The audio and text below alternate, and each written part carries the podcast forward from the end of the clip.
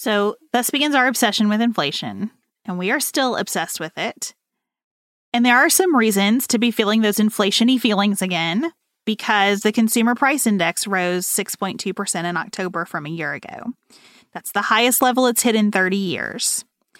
Now, again, this is not a US only problem. Countries all over the world are dealing with volatile post pandemic or this phase of the pandemic economies, and we have better problems than some countries.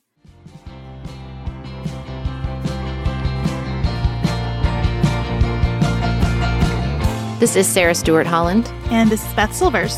Thank you for joining us for Pantsuit Politics.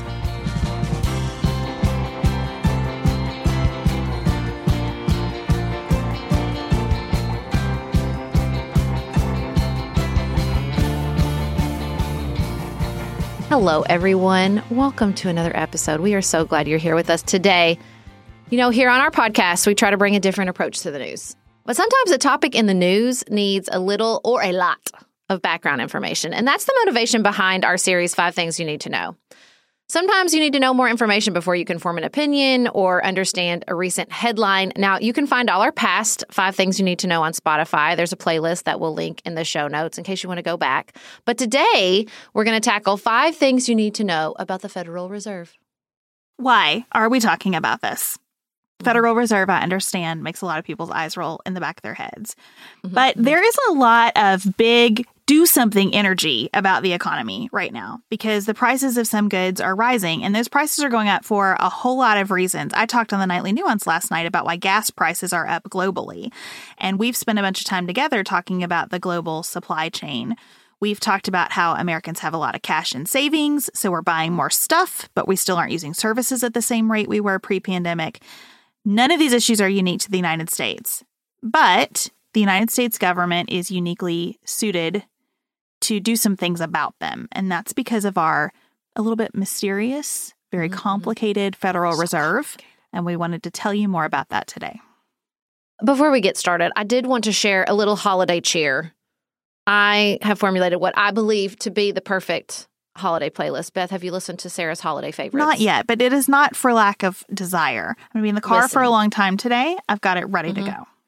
Listen, I roll through everything. It's like a very mood oriented organization, which is why you should not shuffle unless you are a monster. Because I go through like Lonely Holiday, the divas of holiday music, Kid Holiday, Jazzy Holiday, Country Holiday, Churchy Holiday. You know what I'm saying? Like there's some real momentum I'm very proud of it. Also, I keep adding songs for what it's worth. Someone said Someone DM'd us and said that you like holiday melancholy more than she does. yeah, I do. I love. I, oh, I love a holiday melancholy. Well, I just put it first, so it might seem like I love it more. I mean, because I do. It is first, but keep pushing through if you don't like holiday melancholy because there's lots more after that. But it's on Spotify, it's on Amazon Music, and one of our amazing listeners put it on Apple Music as well. So we'll put the links to all the holiday playlist services where you can check out Sarah's holiday favorites. Ryan Reynolds here from Mint Mobile. With the price of just about everything going up during inflation, we thought we'd bring our prices down. So to help us, we brought in a reverse auctioneer, which is apparently a thing.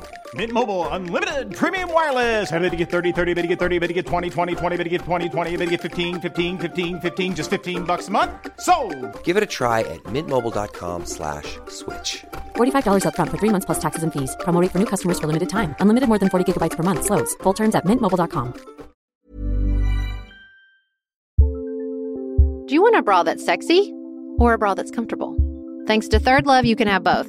Third Love was started to take all the frustration, ick, and ugh out of bra shopping. That's why they make solutions for every bra problem, aka problems. Their bras make it easy to bring back perkiness you haven't seen since high school, get smoothing you know where, and have straps that actually stay put.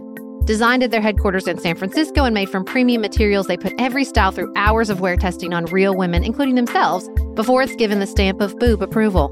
Comfort and support are guaranteed. Plus, whether you're a double A cup or an H cup, their virtual fitting room will help you find your perfect fit fast. And they've even invented half cups. No more feeling stuck between two cup sizes that don't fit right. It's time to get your problems solved. Visit thirdlove.com and get 15% off your order with code podcast 15.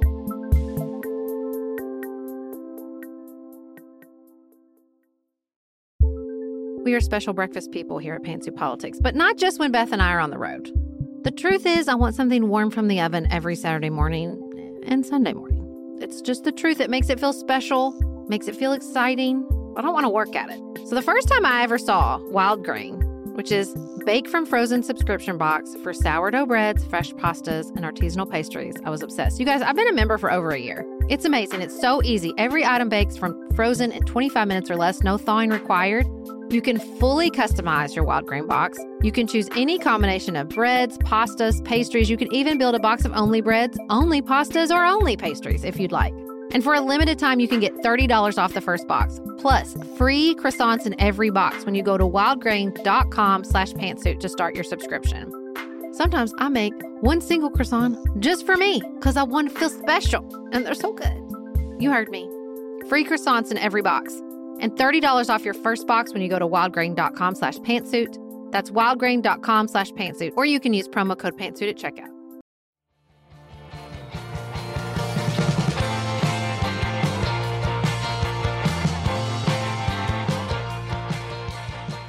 Okay, the Federal Reserve, let's do this, y'all. Lots of economics, lots of currency, lots of treasury.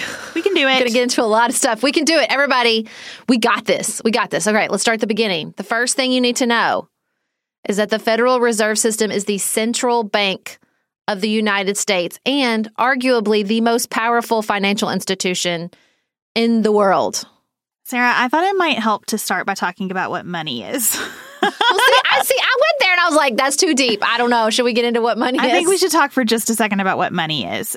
It can really make my brain hurt if I start to think too much about it. So I went to the International Monetary Fund. I thought they'd be the authority on what money is. And they tell us that money is something that serves as a store of value.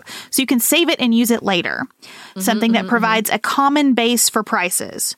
Or something that people use to buy and sell from each other. And what they said that made the most sense to me is it's kind of easier to understand what money is if you contemplate a world without money and put yourself in the bartering mindset. If we don't have mm. money, all we have is stuff to exchange. And some of that stuff doesn't have a permanent value. We don't all agree on what that stuff is worth. Those are the things that money does for us.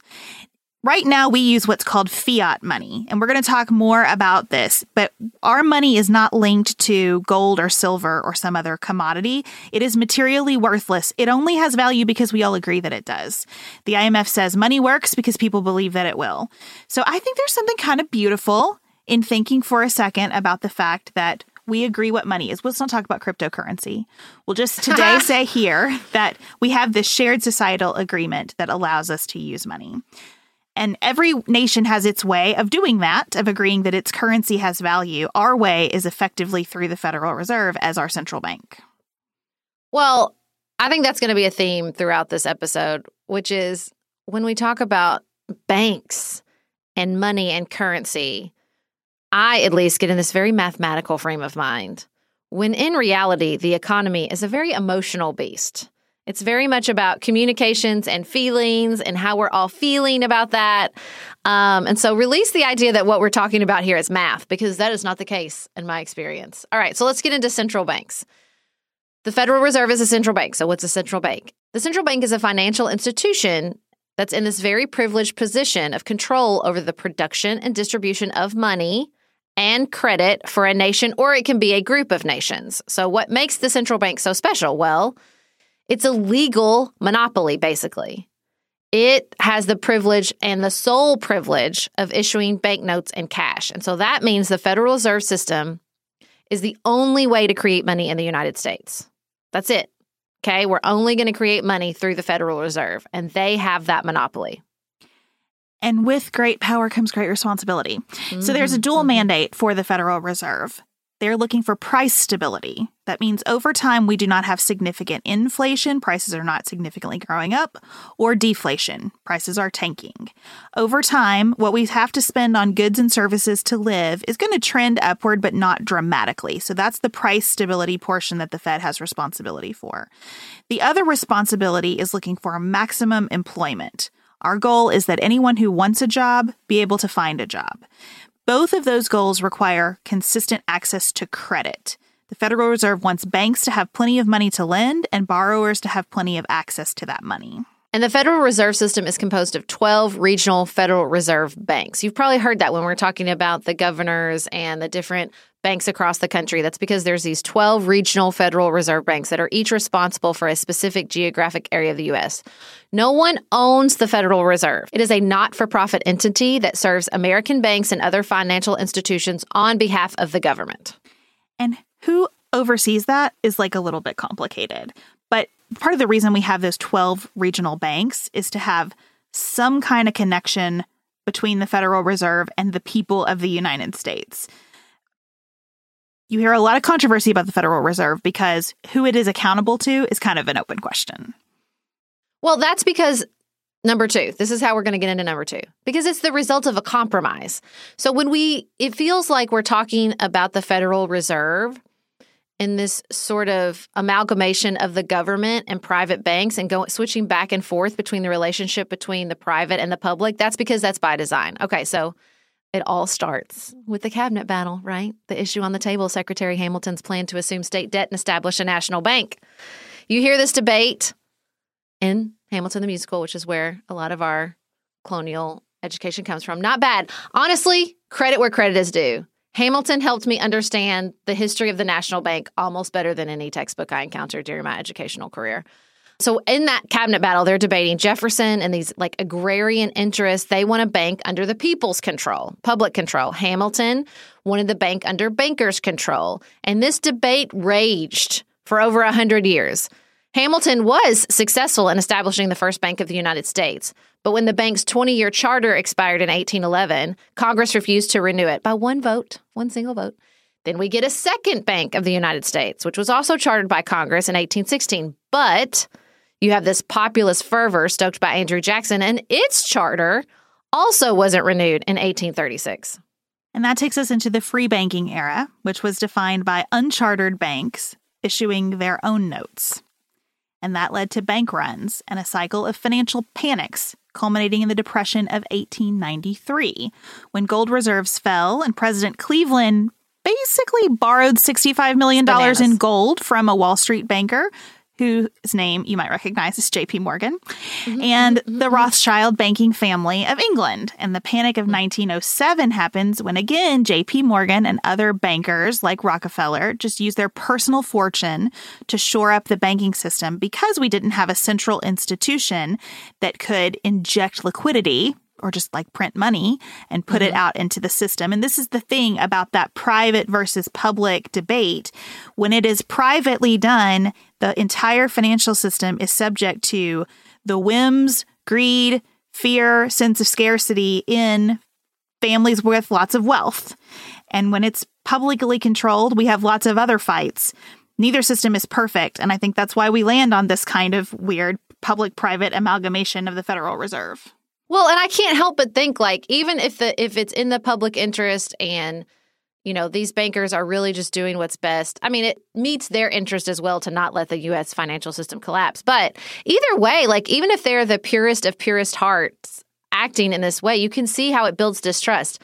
Like I got to believe the continued conspiracy theories surrounding the name Rothschild could probably find some of their origins in this moment in time when you had bankers getting into their savings accounts and shoring up the US financial system.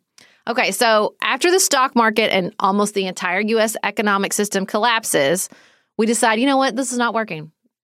What happens if JP Morgan dies and nobody else wants to bail us out? We need something else to do here. So we get the Federal Reserve Act, which is a compromise between these competing interests. Okay, so we have a hybrid public private, centralized, decentralized structure that we have today, where private banks elect members of the board at their regional Federal Reserve Bank, those 12 banks we are talking about across the country. But the members of the Board of Governors are selected by the president and confirmed by the Senate. This is why we had this controversy re- recently with was Biden going to reappoint Federal Reserve Chairman Powell? That's how we get this combo system. The other issue is that at this point in history, we're still on the gold standard, and that is very volatile. Okay, so after World War II, the United States was basically the only economy not decimated by the war. So we had a lot of gold and we had a stable economy. So we have the Bretton Woods Agreement that basically codifies this dominance of the United States currency. They say, okay, we'll all come to agreement. You guys got it together. You're in charge. We're going to do this with the United States at the head of the financial system globally. But at the time, the, dollar, was still linked to gold and it would go up and it would go down. And in 1971, we had a big issue with that. And so Nixon basically just unilaterally said, We're not going to do this anymore. He terminated the agreement and said, We're not going to link the dollar to gold anymore. We're going to render the dollar a fiat currency, which means it's not linked to the value of gold or silver, but derives its value based solely on the trust people place in it. And listen, put a pin in that moment in time. We're going to come back to that when we get to inflation. So the dollar now, the modern non linked to gold or silver dollar, is the primary reserve currency held by governments worldwide. That means that the central banks or monetary authorities of other countries, their versions of the Fed, hold US dollars in very significant quantities. And that's why we say that the Fed is powerful globally, not just here in the United States. It's also why the US government is able to borrow money so inexpensively and so prolifically. Because we borrow money by selling US treasuries. We just sell IOUs out in the world, and other governments and investors across the world think that those are some of the safest, most secure investments on earth because our government guarantees making interest and principal payments on time. Okay, before we get into what this means, let's take a quick break. Just finished A Court of Thorns and Roses and craving another fantasy world to devour? Dipsea's got you. Dive into spicy enemies to lovers' tales or embark on an epic romance between immortal fae and sworn foes. They've got fantasy romance stories perfect for your morning walk, late night, or long bath. Dipsea is an app full of short, spicy audio stories. They bring scenarios to life with immersive soundscapes and realistic characters. Discover stories about second chance romances, adventurous vacation flings, and hot and heavy hookups. And there's a growing library of fantasy series with werewolves, Greek gods and goddesses, Regency era historical fiction, and fairy smut to explore the bounds of your pleasure. New content is released every week, so in between listening to your favorite stories again and again, you can always find something new to explore. For listeners of the show, Dipsea is offering an extended 30-day free trial when you go to dipseastories.com slash pantsuit. That's 30 days of full access for free when you go to D-I-P-S-E-A stories.com slash pantsuit. dipseastories.com slash pantsuit.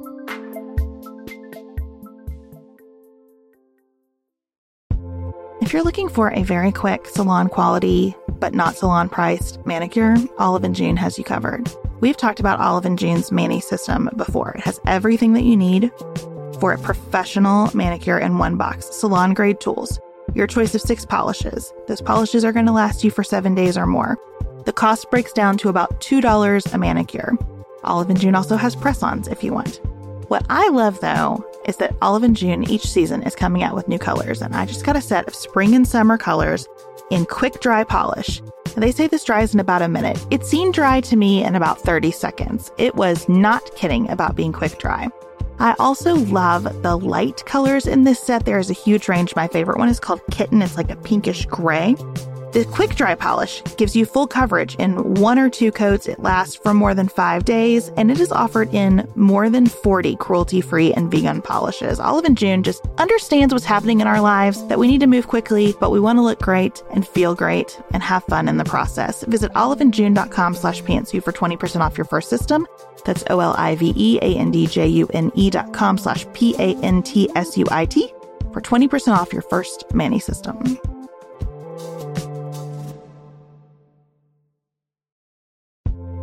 This show is sponsored by BetterHelp. Can I get something off my chest? Every day I feel a little pang of sadness because I think about Griffin going away to college. Y'all, he's a freshman in high school. This is not healthy or normal.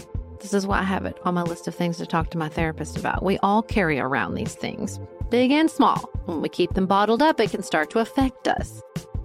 Therapy is a safe space to get these things off your chest and to figure out how to work through whatever's weighing you down. If you're thinking about starting therapy, give BetterHelp a try. It's entirely online, designed to be convenient, flexible, and suited to your schedule. Just fill out a brief questionnaire to get matched with a licensed therapist and switch therapist anytime for no additional charge. You gotta get it off your chest. And you can get it off your chest with BetterHelp. Visit betterhelp.com slash pantsuit today to get 10% off your first month. That's betterhelp, H-E-L-P dot com slash pantsuit.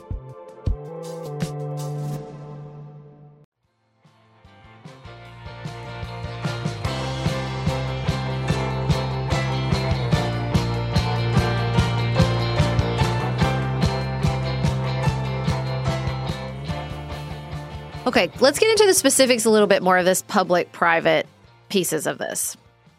Okay, so we just talked about that the United States dollar is the global reserve currency. Okay, the third thing you need to know is that the Federal Reserve is basically the US government's bank. So We've been talking about the Federal Reserve as the central bank, the paramount creator of cash within the U.S. So you might be thinking, uh, okay, so what do they have to do with the U.S. Treasury? Well, this is it. The U.S. Treasury is a separate entity from the Federal Reserve. The U.S. Treasury is how the federal government collects and spends money. But money is bigger than the United States government, right? And the Federal Reserve is here for all the money, public and private. So the Treasury keeps basically a checking account with the Fed through which it deposits tax payments and it pays government bills. And the Fed sells and redeems those government securities, savings bonds and treasury bills, notes. This is how the government gets money to pay its bills. Just like we were talking about before the break that we we borrow money by selling treasuries and the Fed does that for the government. By some estimates, there is somewhere between 17 to 22 trillion dollars worth of that government debt out there in various people's and countries' hands. They yield an interest rate, but they are very stable, so you can sell as much as you want, and you basically always know what they're worth. On Ezra Klein's podcast, Adam Tooze described this as the world's piggy bank. It is how people maintain cash reserves because you can get the cash whenever you want the cash. Right. So you wouldn't put your cash in stocks because stocks go up and down. And so if you're trying to reserve cash for your business or your country, you want to put it somewhere where it'll grow a little bit, but if you need it back, you can get it back at about the same values. And that's why US treasuries are so valuable. And I know what y'all are saying. Uh, some of y'all longtime listeners are saying, wait, I thought Sarah said that the United States budget was not like a checking account and we weren't just putting money in and taking money out. And you're right.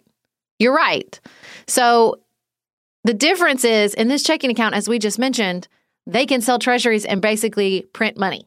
You know, I once heard it described as not spending or saving money, but putting currency into the economy and pulling it out of the economy. So you're basically putting cash out into the global economy or you're taking it back in through taxes, right? And so when they sell those treasury bonds, they're not just paying their bills, quote unquote, they're putting money into the global economy. Because at this point, this is where your point about math is so important, Sarah. At this level, cash is not just cash, cash mm-hmm. is policy about how much you want flowing in goods and services through your economy. Here's another place where you see this relationship between Treasury and the Federal Reserve, because often you hear people talking about how the US government can actually just print money. And that's correct. The Treasury literally prints the money through the Mint and the Bureau of Engraving and Printing. That's how the physical bills and coins get made. But then Treasury sells that to the Federal Reserve at manufacturing cost and face value for coins. Treasury also does have some gold still, even though we aren't mm-hmm. linked to the gold in anymore. Kentucky, in Kentucky, we have yeah. some gold, and and most of the gold supply is so we have some in Kentucky. Most of it is at the Federal Reserve in New York. The Federal Reserve also, we said, is a nonprofit organization. It does make a lot of money doing what it does, though. And that money, all the profit after the Fed's expenses are paid, goes to Treasury and is used to fund government spending. So, this is a very symbiotic relationship between the Federal Reserve and the United States Treasury, right? Like we said, it's the, it's their bank, and that's true. But I don't know about you, Beth, but my bank doesn't sell my debt for me and make a profit right. for me and they give the profit back to me. Right. okay, so it is the government's bank, but the fourth thing we want you to know is that the Federal Reserve is also like the bank's bank. So like if you're a bank in the United States, your bank is the Federal Reserve. Private banks keep their Federal Reserve deposits at the local Federal Reserve Bank so that they can lend money to each other. The Fed also regulates these private banks to ensure that they're doing all the things that they're supposed to do under law. The duties of the Federal Reserve have expanded over the years, and now they encompass supervising and regulating banks, maintaining the stability of this entire system where money is floating around constantly, and providing financial services to depository institutions, the government, and foreign official institutions. And that's where the Fed starts to make a profit because it is it is providing services that people pay for. And this is where you start to see in the modern era a real dedication to this part of their role. Two months after Alan Greenspan took office as the Fed chairman, which who I think is still probably one of the most famous Fed chairmen, don't you think? I do, and I always have to remind myself that he's married to Andrea Mitchell. I just think that's Yeah, a I know it's well. fascinating fact. So the stock market crashed on October 19th, 1987, two months after he took office. And in response, he ordered the Fed to issue a one sentence statement before the start of trading on October 20th. The Federal Reserve, consistent with its responsibility as the nation's central bank, affirmed today its readiness to serve as a source of liquidity to support the economic and financial systems. So he said to all these banks, don't worry, I got you. You need cash. We're here. And that's what we've seen over the past few decades just a continued expansion and willingness of the Fed to insert liquidity into the system. And so, what does that really mean? It means that the Fed can provide access to funds at a discounted borrowing rate. So, anytime we're borrowing money, we are concerned about what the interest rate is because that's the price of the money. It took me a long time to understand that the interest rate is the price of the money. I don't know why it mm. sounded like some mythical dimension of borrowing that differs from anything else, but it's just how much do I have to pay for the privilege of using someone else's cash before I have enough cash to cover whatever I'm paying for, whether it's a house or a car or a line of credit for the business. The Federal Reserve tries to boost the economy by making money cheaper, and that's why we see so much reporting about when the Fed is considering raising or lowering interest rates. Those baseline interest rates that it set impact how much it costs for people all over the world to borrow money. And when the Fed manipulates the interest rate down, it not only makes borrowing money cheaper, it also makes it less lucrative to save money. So, lowering interest rates has the effect usually of encouraging everyone to go out and buy things, spend the money you have on things, borrow money you don't have and spend it on things, buy a house, buy a car, whatever you need to do. And so that approach has continued. The Federal Reserve has used its ability to lower interest rates to grow the economy during tough periods. You saw this big time in 2008, the last major financial crisis. People turned to treasuries and started to buy them up because they wanted those safe investments, not the more volatile investments of the stock market. So the prices of government securities went up and the interest rates went down. And President Trump that is his formula for a healthy economy. Okay. When President Trump was in office, he constantly wanted the Fed to cut interest rates and grow its balance sheet, pump more money out into the economy as cheap and as fast as possible. And in some ways, this is why we try to have a central independent bank because all politicians mm-hmm. want short term growth, even if that means inflation down the road. That's really what happened in 2019. The Fed cut interest rates to nearly zero. And then we get the pandemic, and that is a different kind of economic crisis than we've had before. So in March 2020, at the beginning of the pandemic, instead of the prices of government securities going up and interest rates going down, like we've seen in other financial crises, people were selling these securities, not buying them. The prices were dropping and interest rates were going up. You couldn't find buyers for Treasury securities, which has never happened before. So the Fed steps up and they start buying $70 billion a day worth of these securities for several, several weeks. And this was a huge deal. Didn't get a lot of press coverage because I think it's complicated to understand. But it was a massive step by the Fed to come in and stabilize the government securities market because that's the stability that everything else is built upon. And it also bought corporate bonds, including some of the riskiest investment grade debt to try to keep sectors of the economy from crashing. The Fed was doing a lot more than the United States Congress at the beginning of the pandemic to try to keep the mm-hmm. economy from falling apart. And now the economy seems not to be falling apart. And we're going to start talking about tapering. This is like the word of the day in stories about the economy. Well, and I just think that this is like such another moment to emphasize this was just a feeling. Right? We didn't have any data. We didn't have any understanding of what a pandemic was going to look like. And the truth of it is, so many of us got that prediction wrong. We all thought it, everything was going to tank. No one was going to spend any money. Don't buy anything. And then it, you know, cut off the semiconductor manufacturing, sell all the rental cars, don't make any of the things because Americans are going to lose all their jobs and shut everything down. And in fact, that was not what happened right? And we got all those feelings wrong. And so, because the economy is based so much on the feeling, then we had to deal from the repercussions of the fact that we a little bit, I don't know if overreacted is the right word, but like misdirected our our anxiety, I guess. So tapering means that the Fed will start reducing the amount of those securities that it's been buying. They're going to do that sometime later this Wait. month. Soon, soonish, Soonish? soonish. Hmm at a pace of about $15 billion a month. And some people are saying you should taper faster than that because we are very worried about inflation. Okay, here we go. This is the word of the hour. The word of the hour. Number five. Why are we always talking about the Fed and inflation? Okay, remember when I said put a pin in that moment when Nixon detached us and the rest of the world from the gold standard? Okay, after he did that, inflation started to skyrocket. It went up almost 8% in less than a year.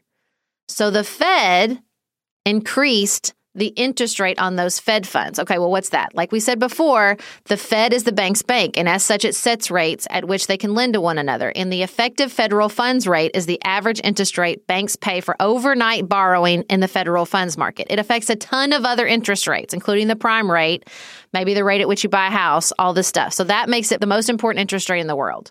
Okay, so we're in this moment of massive inflation during the 1970s that I think an entire generation of Americans are still very traumatized by. And the Fed decides to increase the rate. This is bananas. That we live in a world now that's like usually 0% interest rate. The Fed decided to increase the interest rate to 16%, but then there's a recession. So they panic and they lower the rate. They call this period stop and go, and it was bad. It was a bad approach. This like, nope, change your mind. Oh, change your mind. Oh, change your mind. And this is where we learn about the feelings, right? that the Fed managing inflation expectations was a critical factor in controlling inflation itself. I think into that moment they thought, well, the rate is what controls inflation. Uh, yeah, kinda, but also how you talk about the rate, how people feel about the rate, how people feel about the Fed is really huge. And so you have Fed Chair Paul Volcker. He ends all of this. He takes it up to 20%, 20% interest rate in 1980. Again, my parents still talk about their interest rate, how excited they were when it was like 12% for their first house. And we get another recession, but we end that double digit inflation. So, thus begins our obsession with inflation, and we are still obsessed with it. Mm-hmm, mm-hmm, And there are some reasons to be feeling those inflationy feelings again Mm-hmm. because the consumer price index rose 6.2% in October from a year ago. That's the highest level it's hit in 30 years. Now, again, this is not a US only problem. right. Countries all over the world are dealing with volatile post pandemic or this phase of the pandemic economies. Mm-hmm. And we have better problems than some countries. Japan, for example, cannot seem to get out of deflation. Prices are falling, falling, falling, and that is a really bad problem to have. Some of the problems that we have right now are the problems that we've been talking about for a while that we have lots of cash, most of us, lots more savings than we usually have. That changes the shape of the economy. But the feelings that drove the Fed's actions early in the pandemic and that have driven Congress's actions have been a lot about learning the lessons of the past and trying not to underreact. So if we have an overreaction that's led to inflation, perhaps that's a better problem than an underreaction that led to serious recession. Sarah and I have talked many times about our desire to age as gracefully as possible, and skincare is a huge piece of that. I spend a lot of time and money thinking about my skin, and I have added Ritual to my routine, which just gives me a lot of comfort. Ritual is here for us. They have created a wrinkle support skin supplement and conducted clinical studies, so we know it's working. They're taking the guesswork out of skincare. Ritual Hyacera is one of several Ritual products that I love. I take the daily multivitamin, I take a probiotic, And Hyacera is that once daily skincare supplement that is clinically proven to reduce wrinkles and fine lines and increase skin smoothness in 90 days. I recently met a friend for the first time in person as opposed to online. And we were discussing the fact that I am 43, and she said, I cannot believe how young you look. And I thought, thank you, Ritual, for that. Start Hyacera to help minimize wrinkles without compromising on clean science. Hyacera from Ritual is a clinically proven skin supplement you can actually trust. Get 25% off your first month for a limited time at ritual.com slash pantsuit. Start Ritual or add Hyacera to your subscription today. That's ritual.com slash pantsuit for 25% off.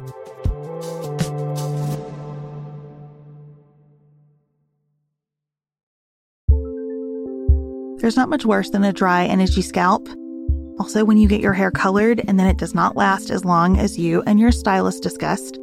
It could be that unfiltered, mineral filled water is the culprit. Hard water is a leading cause of damaged hair and dry, irritated skin, and about 85% of the United States uses hard water, filled with dissolved minerals and added chlorine. That's where Canopy's new filtered shower head comes in. Canopy, known for their beauty hacks and reimagined humidifier, has revolutionized the filtered shower head. Dermatologists recommended this unique three stage filtration system greatly reduces contaminants and odors in your shower water, leaving you with healthy hair and glowing skin. Best of all, the Canopy filtered shower head is hassle free. Installation is a breeze, and its unique quick release filter replacement feature allows for seamless filter replacement unlike any others on the market. Go to getcanopy.co to save $25 on your Canopy filtered showerhead purchase today with Canopy's hassle free filter subscription. Even better, our listeners can use code PANTSUIT at checkout to save an additional 10% off your Canopy purchase. Hurry, your hair and skin will thank you.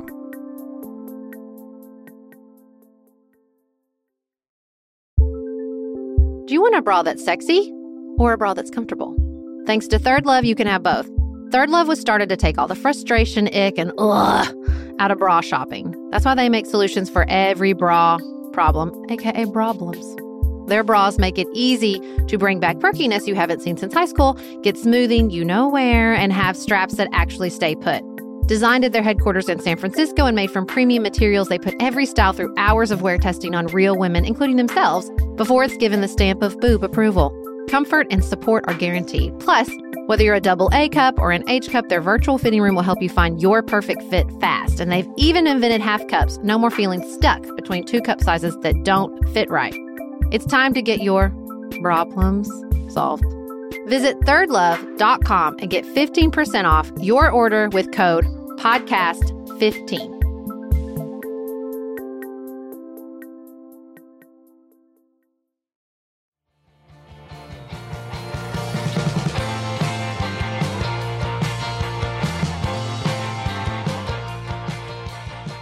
A lot of people assume if the Fed is going to scale back its bond purchasing, that it's definitely going to hike the interest rates. And the Fed has said, not so fast.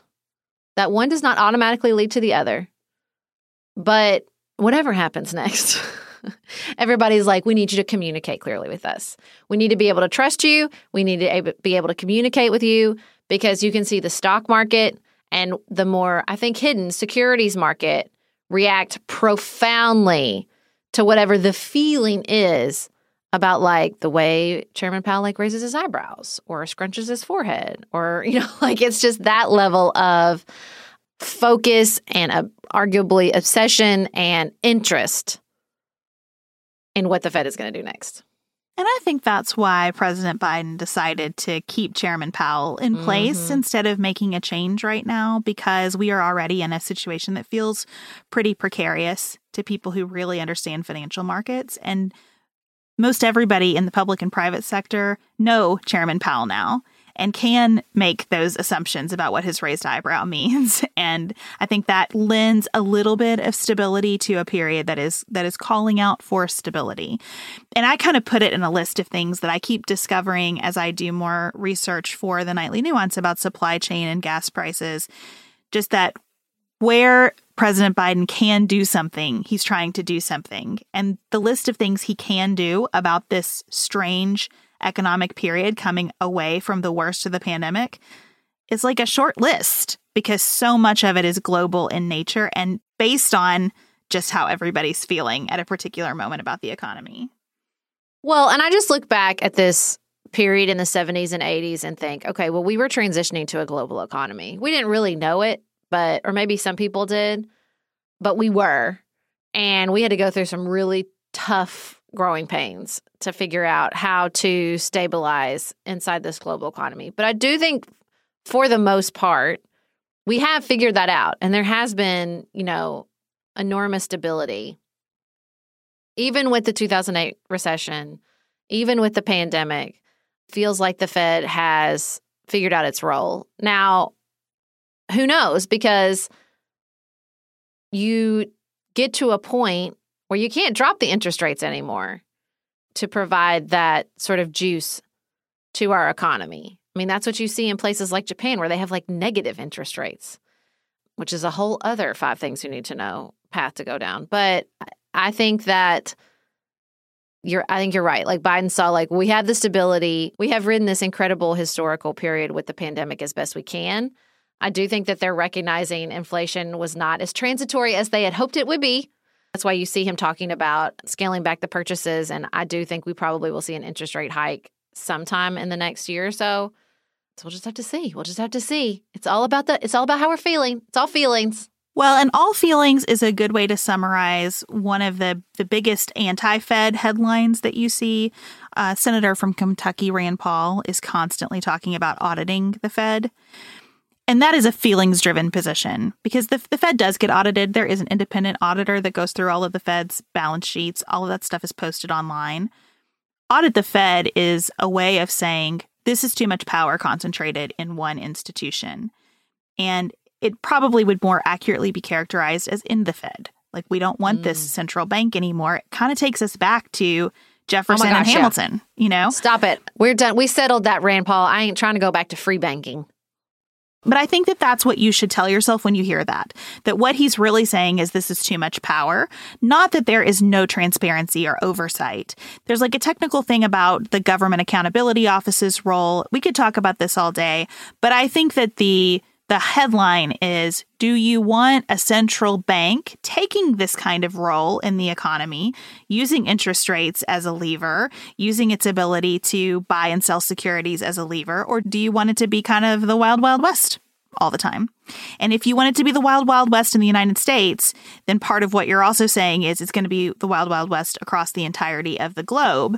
Because if we let our currency materially change in its significance, we are changing how everything works for everybody everywhere. Well, thank you for joining us as we march through this incredibly complicated, both complicated and ephemeral topic of the Fed. Before we wrap up, as we close out 2021, we're getting very excited about all the good things coming in 2022, including speaking engagements. Now, we do both in person and virtual speaking events, and our calendar is filling up fast for the next year. If you or your organization are interested in bringing us to speak, please send our managing director, Elise, an email at hello at pantsuitpoliticsshow.com or go through our website and she can get you more info about that. Thank you for joining us for another episode. We will be back in your ears on Friday. And until then, keep it nuanced, y'all.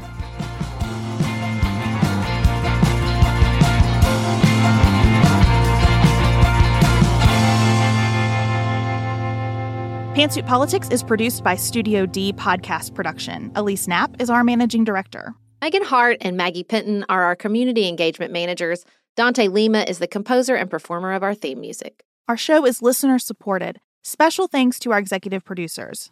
Martha Brunitsky, Linda Daniel, Allie Edwards, Janice Elliott, Sarah Greenup, Julie Haller, Helen Handley, Tiffany Hassler, Emily Holiday, Katie Johnson, Katina Zuganellis Kasling, Barry Kaufman, Molly Kors, The Creeps, Lori Ladow, Lily McClure, David McWilliams, Jared Minson, Emily Neasley, Danny Osmond. The Cousins! Tawny Peterson. Tracy Putoff. Sarah Ralph. Jeremy Sequoia. Katie Steigers. Karen True. Annika Uvaline. Nick and Elisa Valelli. Amy Whited. Melinda Johnston. Ashley Thompson. Michelle Wood. Joshua Allen. Morgan McHugh. Nicole Berkless. Paula Bremer. And Tim Miller.